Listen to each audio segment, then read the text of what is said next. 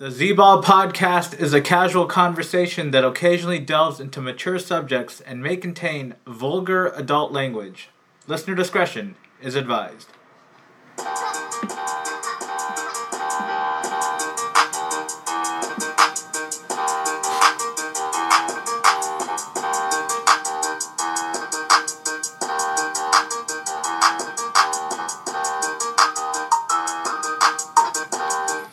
Welcome into another episode of the Z Ball podcast. Recording this on a Saturday afternoon in Southern California, a few hours away from the start of the second round. The Phoenix Suns and the Denver Nuggets will start uh, their second round matchup, the conference semifinals in the Western Conference. Um, mostly all series are wrapped up in the West and East except for one, which is going to Game 7 tomorrow.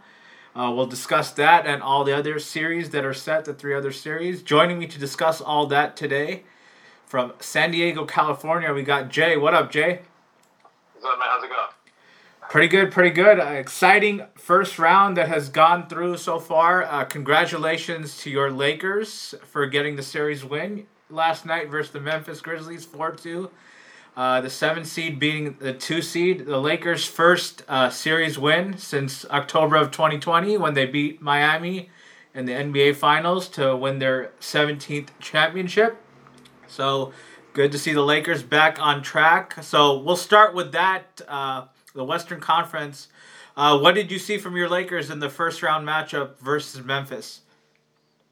I thought they looked very solid, uh, especially on the defensive end. Um, AD has been a, a monster down low, um, altering shots. Um, just when he's on the floor, it's, it's night and day difference. I think. I think the defensive rating drops significantly when he's not.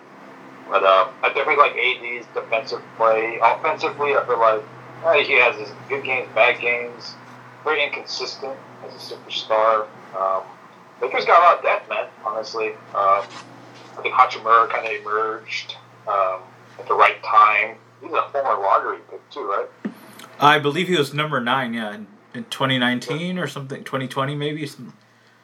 Yeah, but uh, overall, I think he looked good. Um, you know, the silver lining was when LeBron got hurt back, I think the first game after the All Star break, right, against the Mavs. Uh, yeah, I, I, believe so. Yeah, he got hurt pretty early, and then he he he went out. I mean, you can tell that the plantar fasciitis thing is still bothering him, and then obviously yeah. the, the old age, uh, 38 and a half almost. So.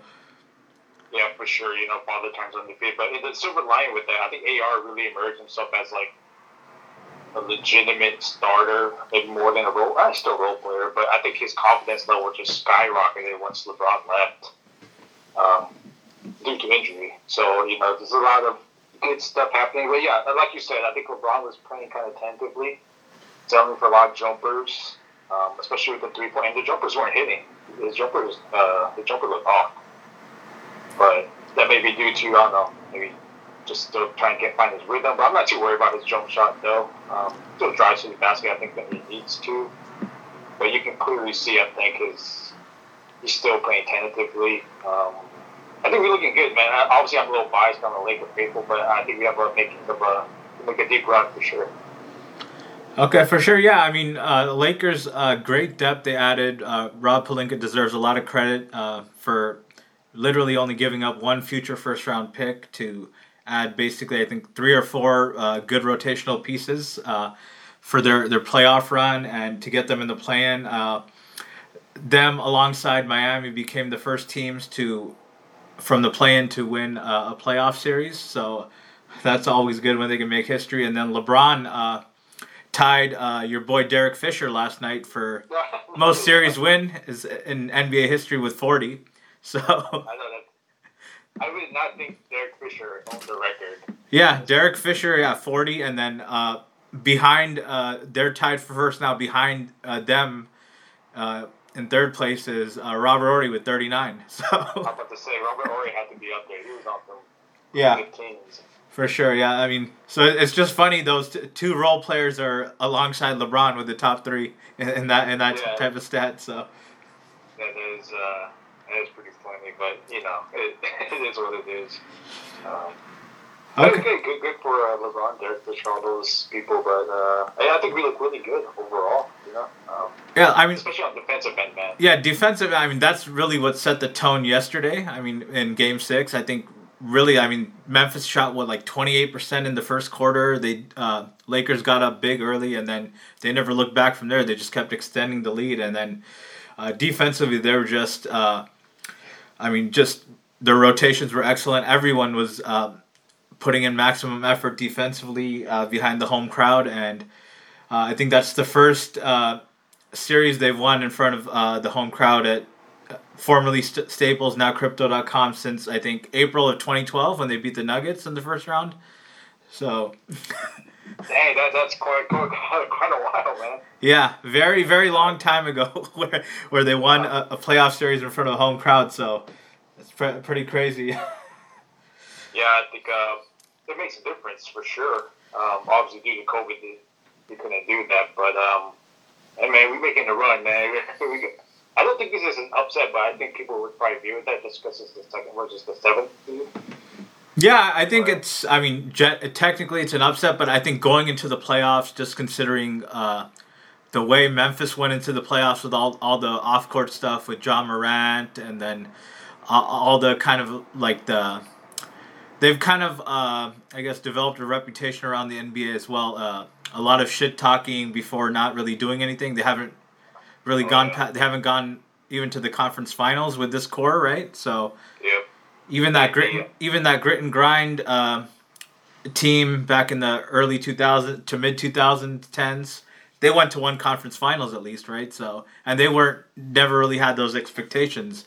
This team, I guess, uh, going into this season for sure had uh, legitimate title aspirations, right? That everyone the prevailing storyline was right. If Ja Morant was healthy last season, a lot of people said they would have beat the Warriors in the second round. So uh, I don't know if that would have happened, but I mean, ultimately they lost to them in six last year in the conference semifinals. Uh, but obviously, yeah, they did lose two uh, good big men with Brandon Clarke and Steven Adams. Uh, Steven Adams, I think, was the the focal point of uh, losing him back in January. I think he's just he gives like every team's like fits. He's so strong and. Oh yeah. I mean, he's a really good rebounder, good defender. Uh, obviously, they had Jaren Jackson Jr., uh, Defensive Player of the Year, but I think he gets uh, a lot of support from Steve Adams, so that was obviously a big one. And then in Game Six last night, uh, Luke Kennard being out, I think, was a big difference as well. I think yeah, he's. A very good spacer for them. Uh, the last two seasons, he's been the top three point shooter by percentage in the NBA. Uh, he's I think they had in this series a plus 39 with him on the floor. I think without him on the floor, uh, something like minus 25 or something like that. And then yeah.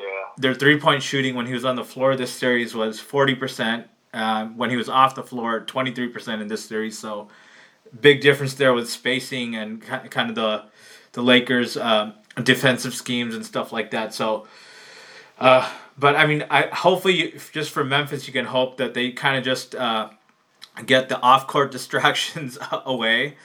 And uh, what do you think uh, about Dillon Brooks? Just another one of those pests in the long line of uh, that we've seen in LeBron's 20-year career, going back to DeShawn Stevenson was the first one. You have uh, Joakim Noah, Paul Pierce, uh, Jason Terry. Marcus Morris. Uh, who else? I, I think uh, Lance Stephenson, of course. Oh yeah, so, so just a lot. Pat Bev kind Pat of Bev, kind of, but I mean, I don't, I don't, I don't think he was like alongside some of those other guys. So, what was your whole thing on Dillon Brooks? I mean, I, I think it was uh, uh, very foolish, but to give the Memphis a little credit, I think some of their physicality up front and their defense by Dillon Brooks and some of those uh, Desmond Bane and stuff kind of affected LeBron a little bit in in this oh, series. Yeah, yeah, absolutely. I agree. They were physical. Um, they're physical with Anthony Davis. The days he wasn't shooting well, like they denied the ball very well at times. For AD being physical with them because you know they didn't like the bang, but I mean Dillon Brooks pretty much shot himself in the foot. But overall, I think he did a very tough job against LeBron being physical. I think that's what you have to do. Yeah. You, if you're playing against him, you got to be physical. But um, obviously, statistic wise, I think he was probably one of the worst players so far in the playoffs, right? Oh yeah, he was absolutely terrible. I mean, he's supposed to be like his role is a three and D guy, right? But Yep. and he was just a D guy in this series, pretty much. Yeah, he yeah. pretty much shot. I- I went to Game Three in person, and he pretty much Oh, yeah. Early on just sh- like kept chucking up threes and shot them out of that game. They were down thirty five nine at the end of the first quarter in that game Oh, and that's what a lot of like local Memphis Grizzlies uh, beat writers and media members are saying. Like, basically, at this point, the way he's shooting, uh, even as good as of his defense is, Luke Kennard is more vital and probably a better option to have on the floor than uh, Dillon Brooks, just because of his spacing and his uh, sharp shooting from the the three. And I think, I mean, that's not a good look for him. I mean, going into uh, off season where he's an unrestricted free agent, so Yeah, good. I'm just calling it right now. He's going to China or something. man. he's going to China. Oh man, no, no. But uh, probably Houston Rockets, maybe. I don't know. yeah. I mean that that's kind of been floated out there. The Houston Rockets. Uh, I guess he, he brings some toughness and kind of some veteran leadership to a very young team there, and a new coach and Ime Udoka. So we'll see. Yeah, just too much talking from Memphis side that I'm fine in the West. That, that totally backfired on Ja. Yeah, I mean, I, a lot this year, and then I don't know if you recall last year. I mean, the Lakers were uh, even worse last season, and then there was, I think, one regular season game where Memphis came into Crypto.com. I think Ja had like a crazy block off the backboard. Uh, they were just running their mouth that whole game to LeBron. It was Ja, Desmond Bane, Dillon Brooks.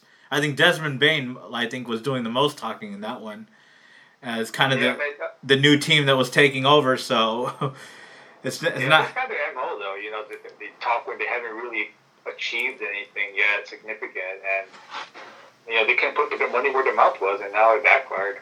Yeah, for sure. All right, in- Credit to the Lakers, though. yeah, credit to the Lakers for sure. Enough about Memphis. I mean, the Lakers have started two and ten. I think they're one of the few teams, if not the only team, to start two and ten and actually get into the the playoffs uh, at the end of the season. So, uh, kudos to that. I mean, it, it was not looking good for for a good while there. I even went to the the LeBron game when he broke the record, the scoring record in early February. Even at that point, they were 13th place, and that was uh, a few days before the trading deadline. And then from that point, I think they're, I think I think they're they've gone, including the playoffs, they've gone what, like 31, 31 and like 15 or something like that since that Oh, point. since then, yeah, Yeah. they uh, they've gone a pretty good streak. But uh, Rob Pelinka, they made great moves and they gelled so quick, getting these pieces, these role players. You know, it looks like they've been playing together for a while. Yeah, I mean the pieces definitely fit in really well. I think uh, Jared Vanderbilt was uh, probably the most consistent piece they got out of it. I think just because of his defense and kind of his Yeah. uh, versatility and. But o- offensively, I I think it's got to be like Rui, especially how, he had two 20 point games in the series. I think. So Huge, yeah, Yeah, huge for he was- sure. Um, yeah, definitely. And D'Lo has his moments every now and again when he's hot. He's, he's like a streaky. Yeah, shooter. D'Lo's very streaky. I mean, he, was really bad in the playoffs last season. He was bad in the play-in game. Uh, actually, I think he was good in the play-in game when they beat the Clippers, but then he was really bad against uh, Memphis when they when they lost last season. Uh, yeah, yeah, for sure. Even here, he has his games where he, when they won, they were well. Yeah, but uh, he he had the he had the very the very good game last night in the clincher, thirty one points and five three pointers. Yeah. So Yeah, big time, big time. He hit those uh, three threes. in yeah, the, what, in game four, in game four, right? That was yeah. They were down Yeah. seven in the fourth, 97-90, and then he hit three straight three pointers and put them up by two, and then that was really kind of the catalyst to send it to overtime. So that game. Yeah, so big time for sure.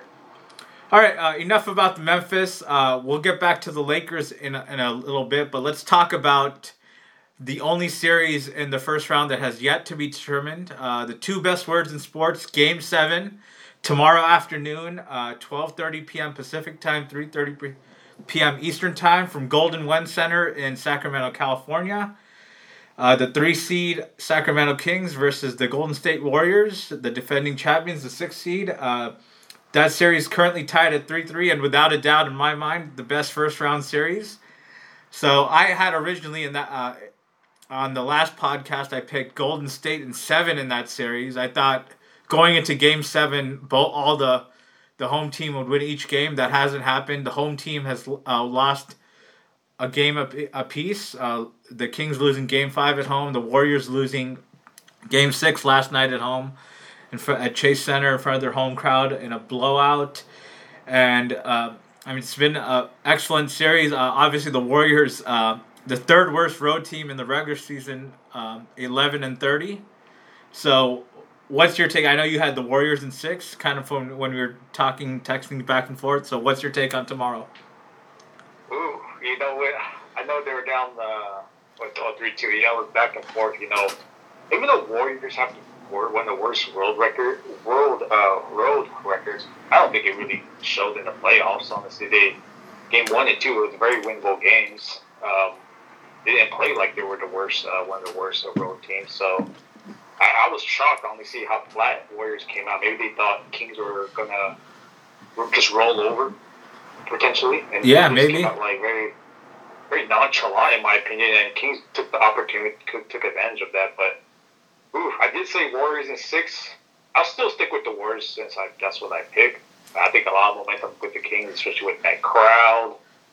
But that championship veteran pedigree, man, I, I, I could always, I always rate that very highly um, for the NBA. So I'm going to stick with the Warriors. I think they're going to do a better showing, but I think it's going to be a battle. I don't think it's going to be a blowout. Yeah, for sure. Yeah, I mean, I'm gonna I'm gonna stick with my pick, Warriors in seven. I think the Warriors pull it out tomorrow. It's uh, and obviously I agree with the experience and uh, championship pedigree, the medal. Uh, obviously, we saw how that was a big factor in last year's finals, Boston with Golden State versus Boston. That I think that's what ultimately pulled Golden State out from a two-one hole, and they won three straight games. Uh, obviously, Draymond helped with that. Draymond was really good in game uh, game five, excuse me, to get the Warriors the three-two lead. Excellent game, but he was very flat last night. Uh, Stephen Curry, he's been superb, uh, potent all series. Uh, and then for Sacramento, I mean, the best offense in the league. And then I mean, they're they're they're not going to go away. I mean, they got some dogs there. De'Aaron Fox, even with the splint on his left, uh, I think index finger, he's still uh, putting up good numbers. I mean, Domantas Sabonis and Kevin Huerter has, have been a big disappointment though in their starting lineup, and oh, all, pretty much all series. Sabonis is honestly getting. With, uh, yeah, I mean, I think. And, uh, I think the unsung hero for the Warriors has been Kevon Looney. I mean, he's been Absolutely. absolute beast on uh, defensively and on the boards. Yeah, I mean, he's, he's only like six nine. Yeah, I mean, he's been, I think, two games where he had 20 plus rebounds. He's been getting lots of offensive rebounds, lots of second chance opportunities for Golden State. And then when you give an experienced uh, championship dynasty like that, uh, uh, more and more opportunities, more chances, you're ultimately going to pay the price. And I yeah. think it's it's going to be a, f- a fun game tomorrow. I think it's going to be a game that goes down for sure to the last like four or five minutes. I mean, I think so. I think it's yeah. going to be. I think, but I, am going to stick with my pick. I think the Warriors win, end up winning by like five, six points, something like that, and end That's up moving to the conference semifinals to face uh, the Lakers. So uh, I I think that would be the first time those teams faced off in the playoffs since 1987, if I'm not. Night, conference semifinals, if I'm not mistaken. So, yeah, I, I don't think I don't. As far as I know, I don't think they've played in another final, another playoff series. I, I could be wrong, but another. Yeah, I can't remember if Kobe Shaq or. Uh, yeah, I mean the Kobe Shaq era. I mean they were never really they were a, a bottom level team at that point, right? So. Yeah, they were pretty bad. In the early to mid '90s, they were good with the Run TMC. I they maybe they could have faced off of the Lakers against the Lakers during that time, but I'm not. I could be wrong. I'm not sure. So yeah, me too. But uh, yeah, I'll stick with the Warriors. I think I'm always curious to see how these very young teams. They're one of the youngest average age team, right? Them in Memphis. Yeah, I mean they're definitely the youngest team. I mean I don't know other than Kevin Huerter and Harrison Barnes on that team. I mean, um, does anyone really else have playoff experience coming into this yeah, season. Maybe Trey Lyles, oh, but other than that, I don't think anyone else besides those those two three guys have any playoff experience. So. Yeah, I'll stick with the Warriors just because their experience down to the wire. Maybe things get a little feel a little nervous, but I've been very impressed by uh, De'Aaron Fox first playoff was like coming out party for him. I mean, De'Aaron Fox. Oh, I mean, man. before that, the injury. I think I thought he was the best player in the series. The way he was playing, uh, the way Oh, he was pushing the yeah. pace, ball handling, controlling the tempo, uh, his kind of his um, athleticism defensively. I think that was really he was really playing better than anyone in the series, even Stephen Curry. So. Absolutely, yeah. And Uh, then they really the Warriors aren't as potent defensively as they were in their early dynasty days, and I think I think that's why the game could go either way. But I, I'm gonna go with the Warriors. I'm gonna stick with my pick. We'll agree on that. So yes. Based on that, we'll have then the Warriors facing off against the Lakers. The Warriors are the sixth seed. The Lakers are the seventh seed. The lowest a seed ever, I think, to win a championship was the 1995 Rockets, who were the sixth seed. So both of the both of these teams could uh, have a very good chance to to for the Warriors' case to either match that, or in the Lakers' case to uh, to be uh, the lowest seed ever to win a championship. So. The Warriors would have home court in that series. I think game one would start on Tuesday. So, what would be your lean in that series? I'm sorry, what was your question? What would be your lean in that series? We obviously both have the Warriors winning and advancing. So, in that hypothetical scenario, uh, Lakers versus Warriors conference semifinals, Warriors with the home court advantage, uh, who would you be taking and in how many games? Uh, well, I made, made my initial bracket. I have uh, Lakers in six. I did have Golden State winning, obviously in six. Didn't get it done. I still had Golden State advancing, so I have Lakers in six. I think they're able to steal one. And if you say the first game's on Tuesday, Yeah, that benefits the Lakers since they just get, Warriors get one day rest, and depending how it goes, it is like you know you're on the emotional high type thing, and I can see Lakers stealing game one absolutely with the extra day rest for LeBron and stuff like that. Um, they match up extremely well. Um, I think AD should have a field day. Honestly, um, you can stretch the force and he's kind of he's physical, but he's kind of slow, you know. yeah. Um, and I was uh, who else would potentially guard AD? Draymond Green. Like I think they would have to employ a lot of different kind of. I mean, I think that would be if that that's the series that's ultimately going to be, which we think it's going to be. I think they're going to employ a lot more Kuminga in that. I, th- I think he would have to get significant more playing time with his youth and athleticism, and kind of his fast twitchiness. Uh, obviously, I don't. We have he's still very raw.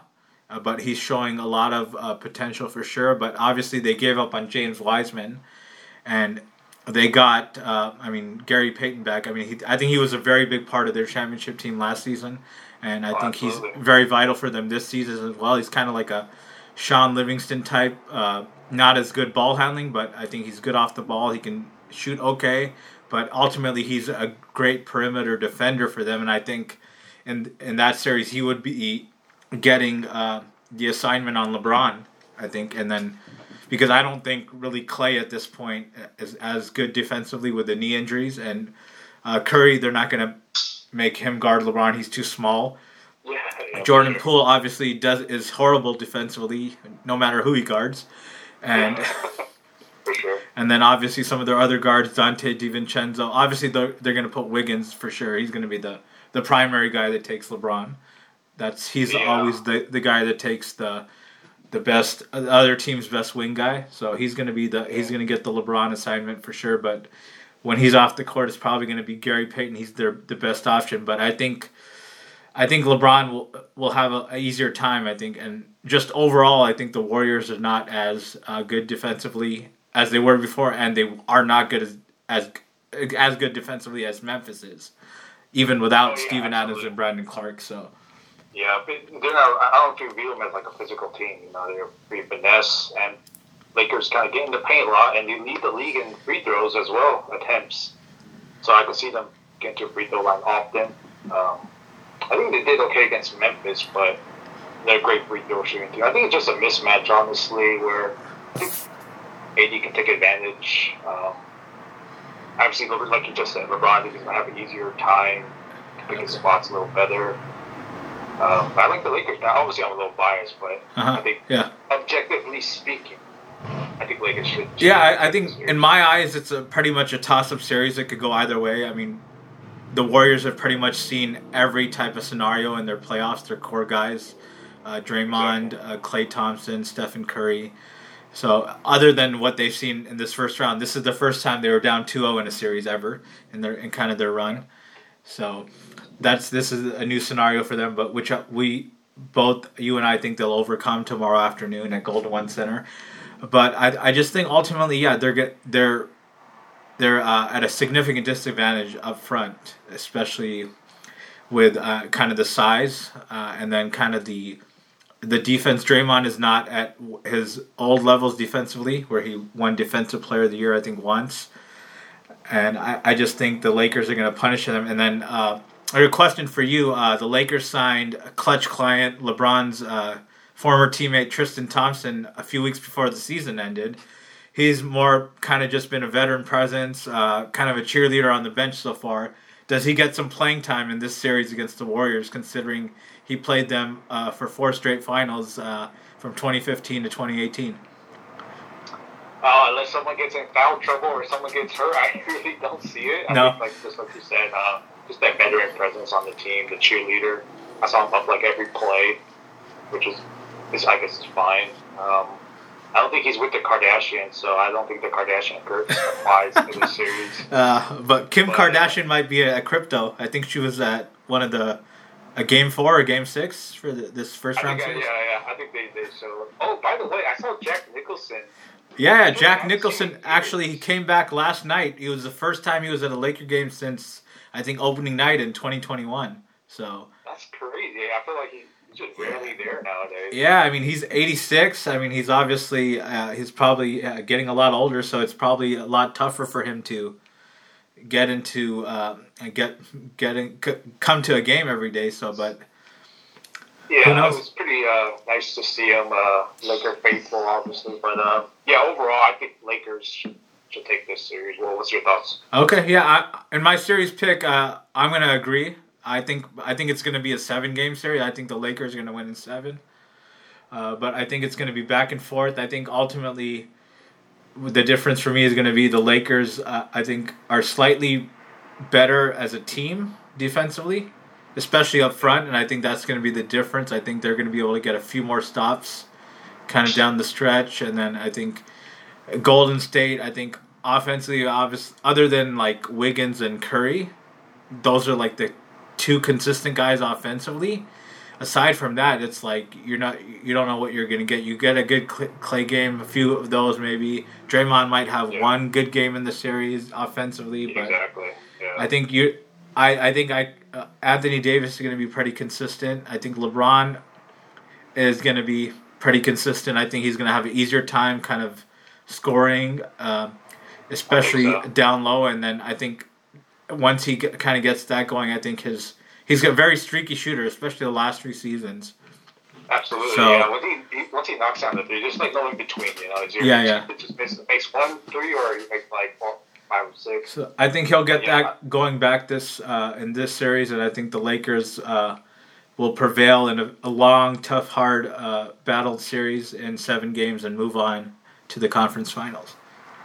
Agreed. 100%, man. All right, we both agree on that. And let's go to the other Western Conference semifinal series. It's starting later today from Denver, Colorado at Ball Arena. The one seed Denver Nuggets, 53 and 29 in the regular season.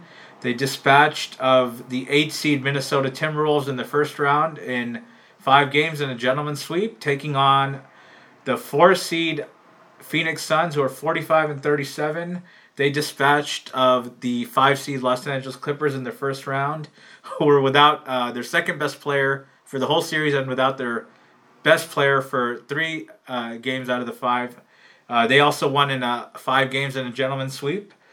And they expended a lot of uh, minutes to their top guys Devin Booker, Kevin Durant, Chris Paul, DeAndre, and they were playing 41, 42 minutes regularly in that series. So what are your initial thoughts here, and what, what do you see ultimately happening in, in this series? Ooh, uh, you know, my bracket I picked Denver's looking pretty solid, but again, they play Minnesota. They got you know um, Jamal Murray's back healthy. He's kind of looking like the Murray in the bubble, um, which is very solid. I think Michael Porter Jr. is uh, is he hurt? Is he in? No, he's back. I think Denver got their uh, full ensemble back. Their all their guys yeah. back. I mean, back to what they were in the 2020 playoffs when uh, they went to the conference finals and lost to the Lakers in five. Uh, this is a rematch of the 2021 Western Conference semifinals as well. When Yeah, they got uh, swept yeah, they got swept. Yeah, when Jokic won the MVP and he got in the brawl, and then obviously there was this the Suns and four guy. Oh yeah, yeah, yeah, yeah. Yeah, yeah. that, uh, So, but I think um, injury wise, I don't think they have any really major injuries. Obviously, they have uh, some different role guys from uh, compared to the few years ago. They got few uh, former Laker players in Kentavious Caldwell, KCP, Kentavious Caldwell Pope, Thomas Bryant. They got Christian Braun, the rookie uh, from Kansas, Bruce Brown. Uh, they got they traded uh, they got Reggie Jackson in the trade deadline. He I don't think he'll play much. They have Jeff Green now, so I think they have uh, DeAndre Jordan. He's not going to play much, but they have uh, their consistent starting five, which is what uh, Jamal Murray. He's and like you said, he's back to being at the 2020 playoffs. Jamal Murray form where we saw him uh, dropping 40 point games. Uh, absolutely good defensively, fast twitch, athletic guy. He's coming back from a gruesome ACL injury uh, that he sustained uh, a little over two years ago. They got obviously Michael Porter Jr., uh, Aaron Gordon, Nikola Jokic, uh, two-time MVP winner. Uh, he probably finished second this season in MVP. And then I think rounding out their starting lineup is what I think uh, is it what uh, Bruce Brown or is it uh, Zeke Nnaji? I'm not sure who the the fifth. Star- I think it's, it's actually KCP actually. Yeah. So okay, so wh- what what what's your pick gonna be? You think in this series? Ooh, it's tough just because obviously, like you just said, Denver. It's probably more, one of the most, one of the in memory like overlooked number one seed. Like everyone's just counting them out. Yeah, for Um, sure. I mean, I think physically, from a physical standpoint, Denver and Salt Lake City are the hardest places to play in the NBA, given the elevation and the altitude.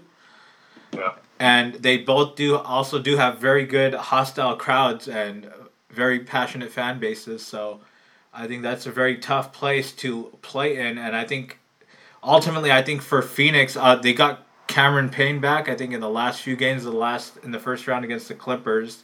I think he's uh, really uh, vital for them, just to kind of give them a little depth. And uh, CP, obviously, he just he's going to be turning, I think, 38 in a few days, or maybe the, within the next week. I think he can't really play. I don't. I don't play him more than 30 minutes anymore, given his age and kind of his effectiveness. And then you definitely can't be playing your top guys, Devin Booker and Kevin Durant, consistently 42 minutes on a consistent basis. That's eventually going to catch up to you against a uh, a, a team with Denver who has good continuity, has good chemistry, uh, good coaching staff. It's ultimately going to catch up to you in this series if that's ultimately what you're going to be depending on. So Yeah, you know that that's a major concern that I saw. Know, Suns just have no depth. I mean, I think Chris Paul was playing heavy minutes because Cam Payne was out, right? yeah, he was out. I think the first three or four games, and then even when Kawhi went down, those games are still close. Uh, Yeah. the games three, four, and five. So the Clippers were hanging around and had a chance in the fourth, in all three of those fourth quarters to still win those games, which is very surprising. I think Clippers would have won if they had a healthy Kawhi and PG. Yeah, I mean, I think even even with the healthy Kawhi, because they had they when Kawhi went down, or so reports are he sustained the injury in Game One. They won Game One, and then in Game Two, I think that was close, and uh, they were that was kind of back and forth, and then but this Phoenix ultimately won it. The way the series is going, the I mean the the Clippers were definitely the favorites, obviously after that, and then the Kawhi news just hit out of nowhere. And Westbrook, I mean, I, I've talked a lot of shit about him, but you got to give him credit. He played better defensively. Uh, it was a much more comfortable role for him. He played really good offensively as well. I mean, he was getting he was a beast on the boards and ultimately kind of uh, kept them hung hung around. But if even if just Kawhi was there, I don't think Paul George was ever going to play in that series, regardless kind of of what his status was. He was only going to play if the Clippers advanced to the second round. Yeah. But even if they just had Kawhi for the whole series, I think the the Clippers would have won the way it was going the first two games. So I agree. They were very competitive, well coached. Um, they have more continuity at the end of the day. yeah, I mean that. Kawhi's been in and out the lineup. But Yeah, that's pretty crazy to say. Even though I think uh, the Kawhi and Paul George in four years have only played, I think, thirty percent of their games to get uh, together or something like that. That's it's so. That's crazy. But yeah, obviously with Durant, I mean he's he came on the trade deadline, and even then he's been he was hurt, and so he's only really played eight games. But I think Phoenix won all the, all eight of those games, right? So. Yeah, I think they only lost one with Kevin Durant in the lineup, right? That was against the Clippers. Yeah, the yeah game yeah. one, yeah. So.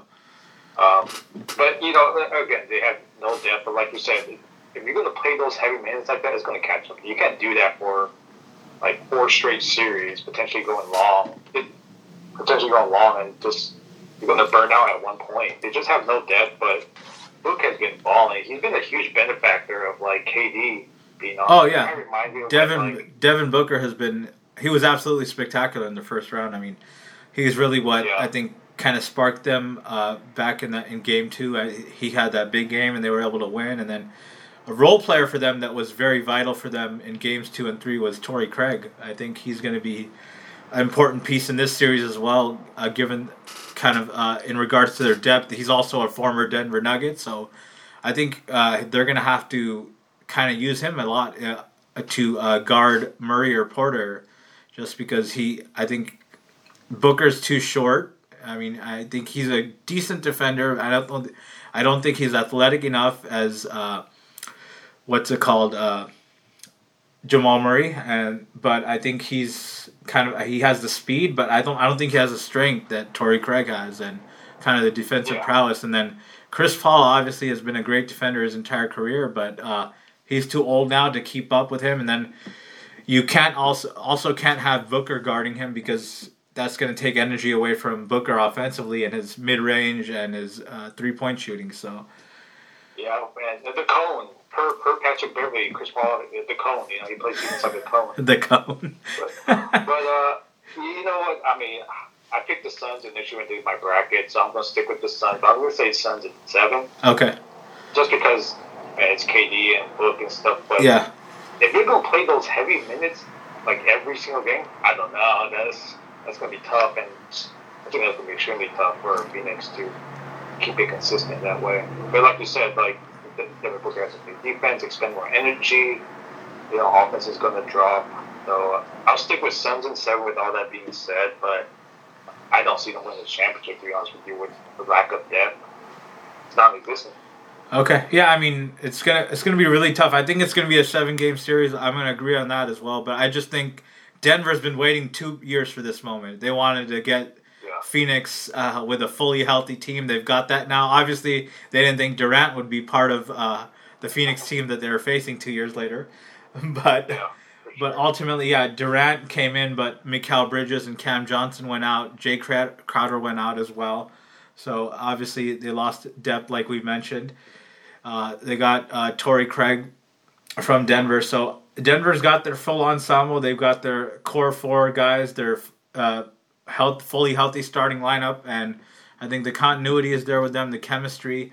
I think Denver, uh, like I said, one of the best home court advantages in all the NBA. So I'm gonna go with that's for me is gonna be the difference. And I think Jokic, they have different ways to pick apart this. Uh, uh, Phoenix team compared to what the Clippers. The Clippers is just mainly uh, their jump shooting and then relying on kind of uh, Kawhi and uh, Russell Westbrook's athleticism. So I, I think Denver can pick you apart with Jokic run when they run the offense through Jokic.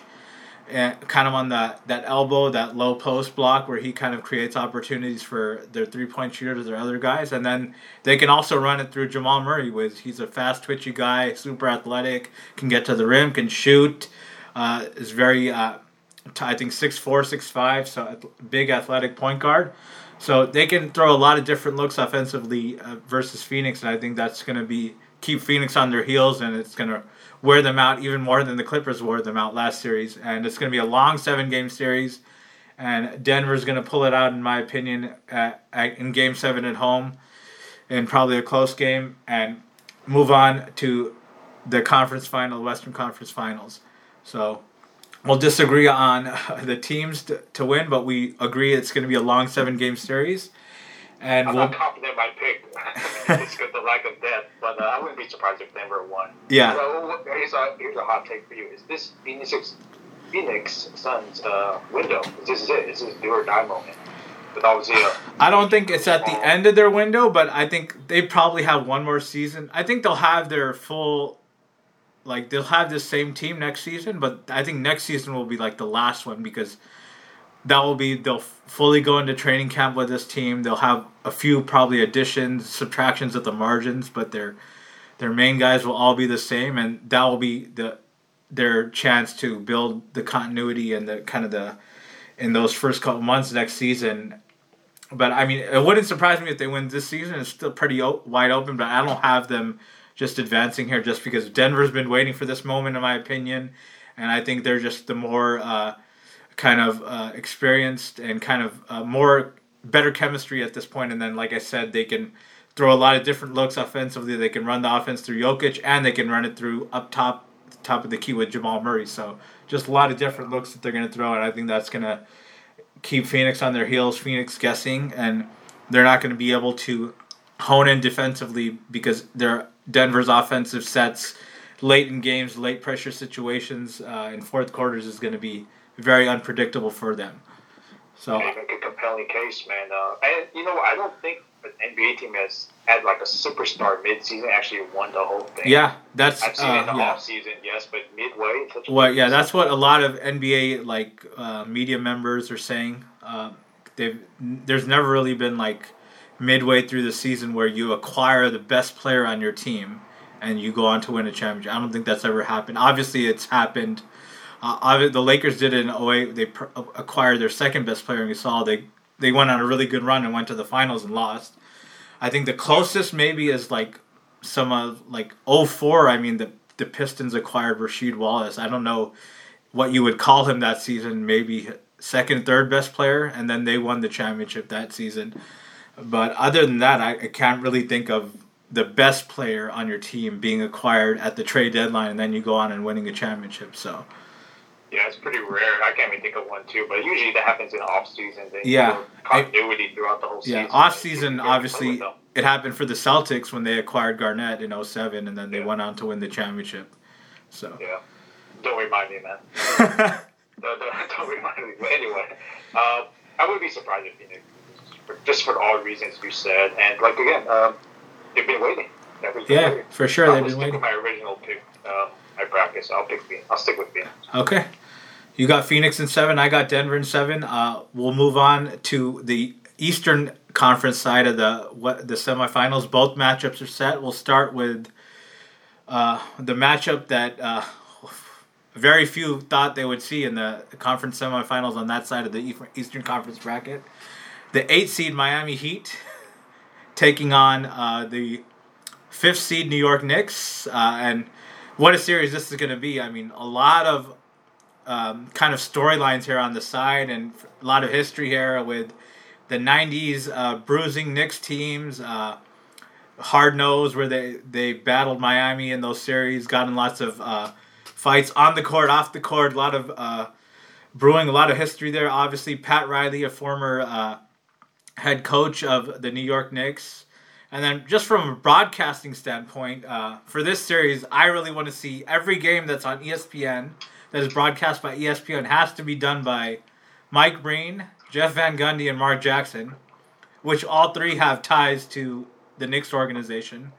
And then on TNT, you have to have Stan Van Gundy doing all those games with whoever else, with Brian Anderson or uh, Ian Eagle or whomever, just because of uh, the side of Stan Van Gundy, former Heat head coach, former Heat assistant coach, and then the two current head coaches of both respective teams.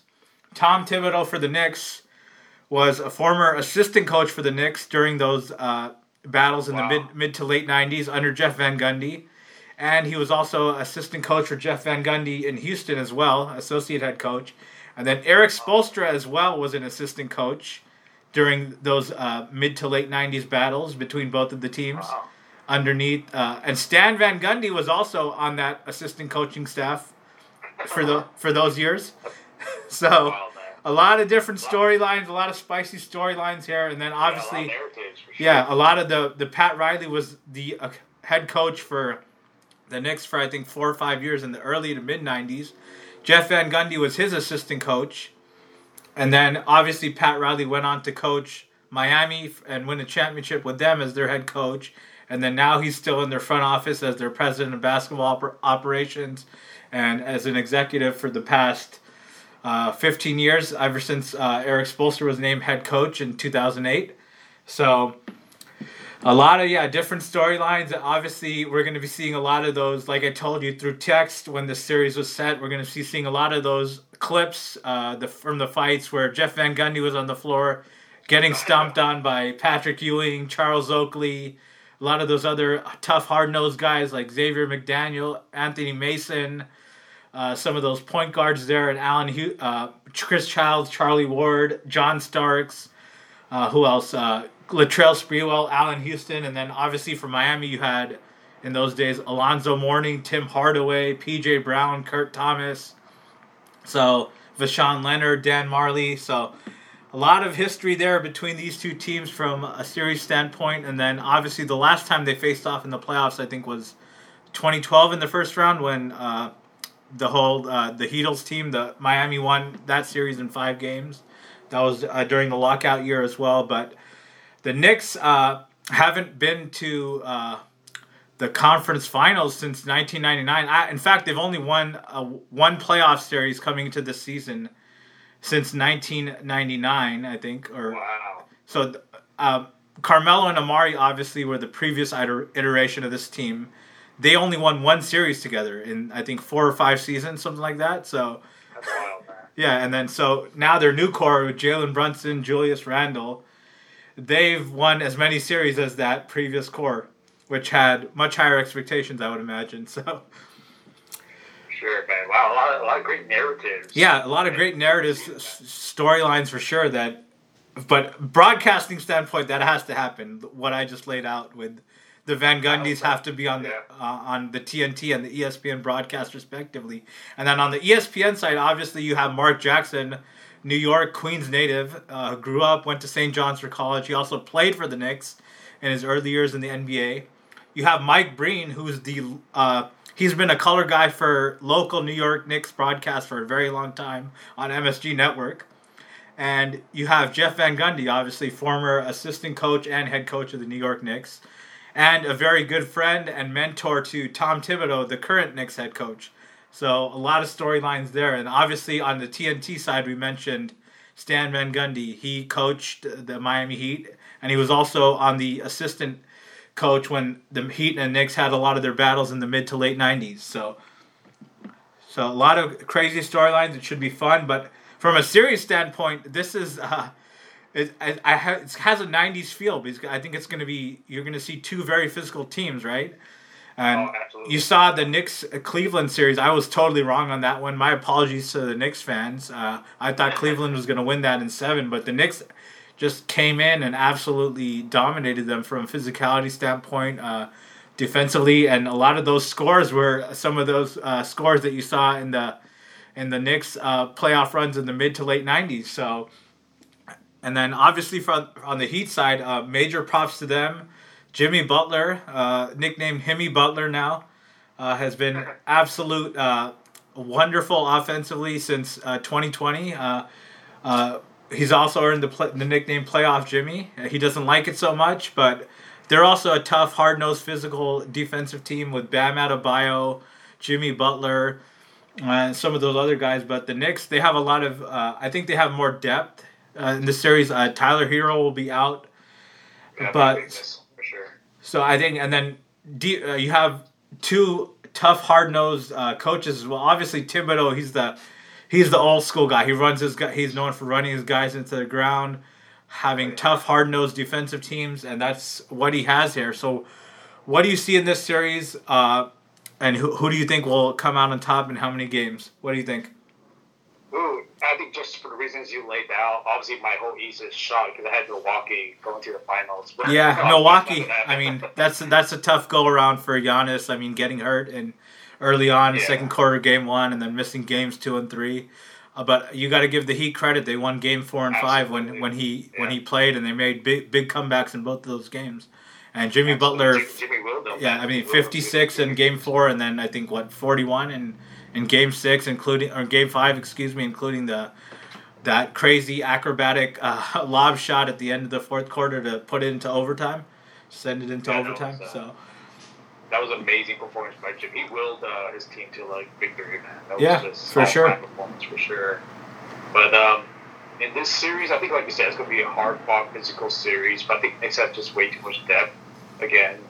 Um, but Erik Spoelstra, so you know, he's great at making adjustments. Probably one of the best coaches in the league, for sure. Underrated in some ways, I think. yeah, outside of Popovich, I think he's the longest tenured head coach. I believe. Yeah. I, Yeah. think, I think he started like a video guy too, right? Uh, yeah, he started actually with the Heat as a video guy back in 1994, 99 1993, and then he became the assistant coach in 1997. So, That's wild, man. Now, now look at him. That's uh, that's pretty cool. But I, I will say, man, can, can Jimmy really replicate that performance? Will his team to victory again for like another game, seven game series? Granted, you beat the Bucks, so maybe the confidence should be at an all time high. You just knocked out the number one seed. Um, but I'll go with Knicks, Knicks in seven. okay. Yeah, I mean, I think it's going to be this is going to be a seven game series as well. I think what we have all the series I've picked so far, I've picked them in seven. So, I think they're all going seven.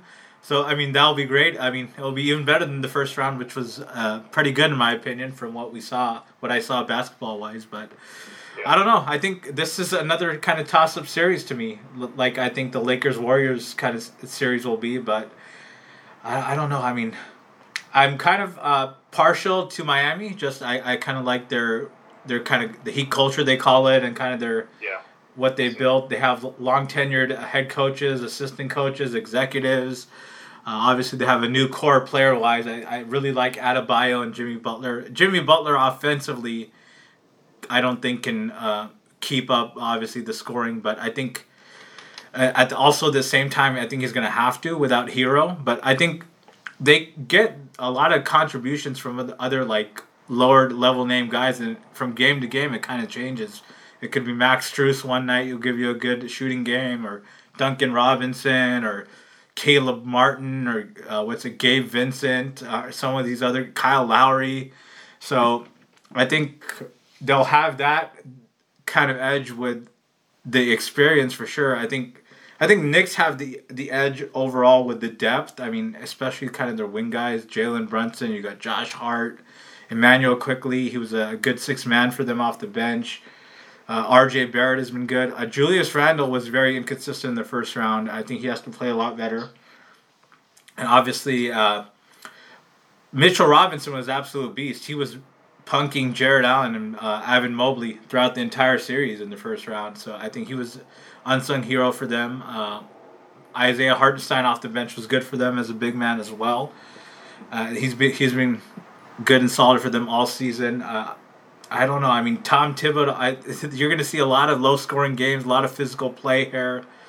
Uh, I don't know. I mean, kind of torn here. So, but I'm gonna I'm gonna say Heat in seven. I I, th- I think uh, I'll just go with who I think is the better coach in this one, and who can kind of make the adjustments. And in my opinion, that's Erik Spoelstra. Obviously, Tom Thibodeau is very good, and he imprinted his whole philosophy on the last series versus Cleveland uh, in in round one, and absolutely put his identity on that one. And I think, but I think it will be a lot tougher in this one versus Erik Spoelstra.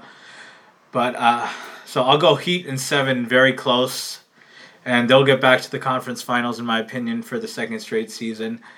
But it should be a fun series and a lot of uh, flashbacks to the '90s we'll be seeing before the series starts tomorrow at uh, 10 a.m. Pacific time, 1 p.m. Eastern time, game one, and throughout the entire series from uh, both broadcast crews, in my opinion, on TNT and ESPN. So should be fun and it for those who complain about the fast pace of today's NBA, I think you guys will enjoy this uh, kind of old school throwback type series. All right, we'll disagree again on the teams that win the series. So let's move on to the last series uh, of the conference semifinals. This is kind of an old school rivalry as well. They faced off lots and many times before in the last 40 years. Uh, so we got the uh, two seed uh, Boston Celtics, are the defending Eastern Conference champions. They dispatched of the Atlanta Hawks in the first round in six games, taking on uh, the three seed Philadelphia 76ers, who have uh, presumably the regular season MVP in Joel Embiid. They dispatched of the six seed Brooklyn Nets in the first round in a sweep in four games. And they have not been to the conference finals since 2001. So, Jay, what do you think about this series? Ooh, you know, I was I was leaning towards Philly just because like, okay, maybe this is their time. They've been kind of losing um, second rounds for a while. Obviously, that heartbreaking loss to them uh, Toronto a few years back. Um, but again, you know, it, I don't know. It just said right here, uh, Joel Embiid's probably doubtful for Game One. He injured it. He was knee, right? Yeah, I think he hurt his knee. Yeah, I mean, I think Doc Rivers has uh, stated yesterday or last night that he's yeah doubtful for Game One. I mean, it, I mean, their their title hopes obviously hinges on. Uh, but yeah, he's definitely got to be doubtful. Boston is an eight and a half point favorite in Game One, so. Yeah, without Joel Embiid, and who knows how effective he is. But I feel like every time around here, he's getting hurt. like around the second round. Yeah, I mean, he's a guy that he started off his career. I mean, the first two seasons he didn't play at all, right? So. Yeah, with foot injury, I think, right? Yeah, and then I mean, he's he's uh, a big guy, so he's always kind of injury prone, like like Anthony Davis. So, but yeah, for sure. And um, but like I mean, I think when he's on the floor, I mean he's absolutely dominant. So, but I absolutely yeah, for sure, hundred percent. But without Joel Embiid, I don't see. And James Harden has been playing well again. Pretty known at this point. Come playoff time, he just he just falters. You know, he doesn't play particularly well. Um, I mean, can, can we get the old James Harden from the Houston days to kind of Nah, you're not going to get that off. You're not going to get that offensively. I think from a standpoint of ball handling and rebounding and setting up others, maybe three point shooting, you'll probably get that. But from like an offensive standpoint, where he dominates the ball, scores into the 30s and stuff like that, you're not getting that. I think you have to have a a big series from their young guy Tyrese Maxey. I think he's really going to have like that that breakout type series for Philly to win this one. And then obviously everything runs through Embiid. If he's not, like you said, if he's not healthy and if he's not, if he's missing multiple games in this series, that's going to spell uh, doom for Philly. So. Oh, absolutely, yeah. So with all that being said, um, yeah, Tyrese Maxey, I think he's have a big series for sure. But then, yeah, I think I agree. James Harden, this stage of his career, is just a primary ball handler, facilitator, initiate the offense type type role. Um, we'll see what Tobias Harris does. But uh, I probably have to go. I'll say Celtics six. Yeah, I don't know. The Celtics, uh, they mess around a lot. I mean, I thought they would be playing Miami in, in the first round. I mean, uh, on the last podcast, uh, but they ended up playing Atlanta and they won in six. I thought even if they played Miami, they would have won in six. They just lose a lot of stupid games. Uh, they they kind of blow leads. Uh, they're not very serious all the time. I don't know if you. I think for sure if Embiid was fully healthy playing this series, they would be primed and kind of ready and wouldn't take them lightly. But I don't know if they will. Their psychology will change now with kind of Embiid's yeah. injuries. But and going into like the history between these two teams, obviously they faced off a decent amount in the '80s with Dr. J, those guys, uh, Moses, uh, Andrew Toney, those type of guys. Uh, versus the, the Larry Bird McHale teams, and the Celtics uh, got um, the best of those for most of those series. Philly won some too, and then they faced off. Uh, I think in the early 2000s they faced off uh, in the in 2010s as well. I think in the conference semifinals in 2012 when they played against each other. That was a seven game series as well. So I think it's it's good to see this, and they faced off. I think a few times in the late 2010s too. I think right. I think. I believe so. Yeah, I think the last time they played Boston won and five. That was obviously during the Ben Simmons days and Joel Embiid. I think in in 2018, I believe.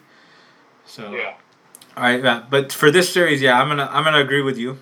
Boston in six is my pick. I think, uh, given Embiid's uh, injury, it, it should probably be in five if I'm being real. Just the way Boston has the depth with their guards, Tatum and Brown, the one of the best duos in the league. Uh, Marcus Smart there, Malcolm Brogdon, um, and they're kind of their their young coach Mazzulla. He's not as good as Udoka, I think, but I think he's stepped in well. Uh, they have good continuity there.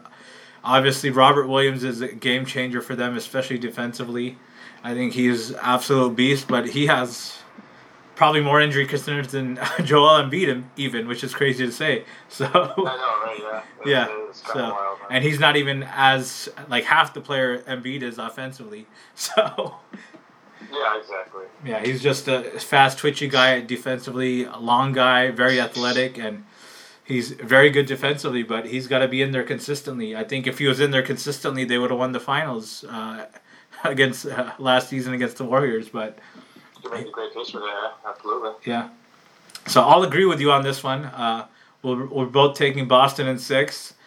Uh, but uh, I think they'll play around, lose some leads, and which should, which will cause Philly to win uh, uh, two games. But Philly blows a lot of leads as well with their their coach Doc Rivers. So Very well known. Yeah. yeah, they blow series leads, uh, Doc Rivers, and he, they blow a lot of uh, big double digit leads in games as well. So.